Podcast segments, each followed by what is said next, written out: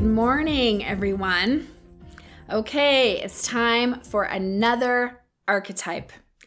And today we are going to do an archetype that doesn't get talked about very much, but that I definitely see and love. And it is the archetype of the builder. Um, I don't think this one is in the Caroline Myss list of archetypes. Now, really, almost anything could be an archetype, but I usually will choose things that at least a good portion of the population has so that it's relevant. So, as I'm describing this one, I want you to really listen. Is this you? Is this someone that you know? So, the builder is a, a pretty masculine archetype. And most of the people I know who have this one are men, but I do know two women that I can think of off the top of my head that have this one big time in their major arcana. In fact, one of them owns a construction company. So, the builder in the light, thank goodness for them because they really keep are a big part of what keeps the infrastructure going in this world, right? And in this country. So, the builders are the people who build, okay? They build homes. These are the craftsmen. These are the woodworkers. These are the people that put together um, anything that is tangibly built. Okay. Now, some builders are also artists. And usually, when those things come together, we call them craftspeople, right? Craftsmen. You guys, I don't know the, the politically correct word for all of these things. So please Please forgive me. Please love me anyway. Um, so so th- but you don't have to be an artist to be a builder. Um, you know, I really think about this when I think about the people that are have given their lives to building the tangible things in this world, especially the homes we live in, the furniture that we use every single day. This is an extremely practical archetype and I've also noticed the people who I know who have this one, it is a deep intrinsic need to create. This one will often show up at a very young age. So this is going to be that seven or eight year old that was, you know, uh, building things out of wood and always stealing their dad's hammer or, you know, that type of a thing.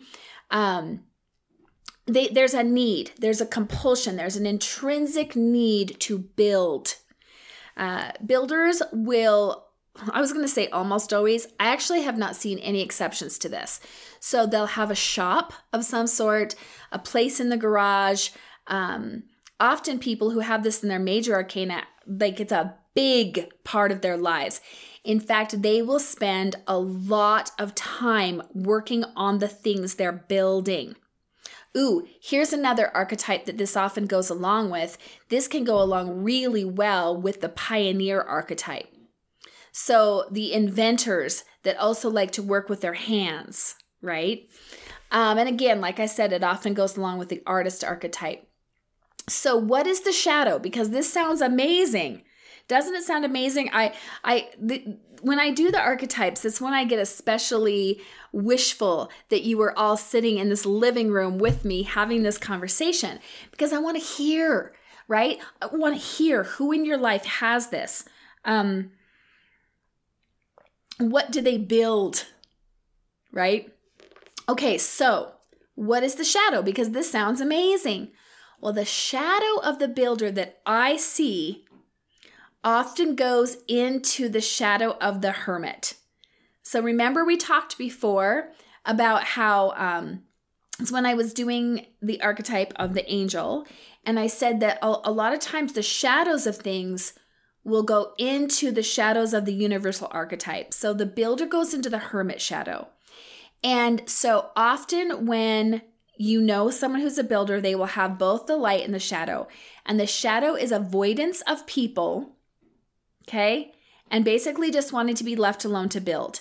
Now, look, this is not a problem unless it goes really far. So, if you talked to some of the spouses of a builder, you would probably hear about all of the time spent in their shop, in their garage, doing projects, and really just wanting to be left alone. If it gets too deeply in the shadow, it really can tear apart couples and families when, uh, you know, a spouse doesn't show up or a parent doesn't show up and they're spending all of their time doing it.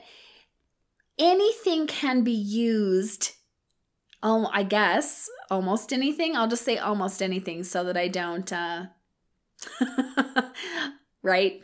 Go too far to the extreme. But almost anything can be used as an avoidance behavior. So here's what I would say as far as how to, if this is you, if you have the builder archetype, I would just ask that you stay aware of the closest people in your life and making sure that you're spending that quality time with them that keeps that connection alive. If it is somebody in your life, especially someone part, like a close part of your life, what I would say is to be clear in your communications. So be, you know, really um, appreciative and loving about how important this is to them. Because again, for the builder archetypes, this is a huge part of their life and their joy and their purpose and their satisfaction. But to also be very clear in your communication when you need more time with them.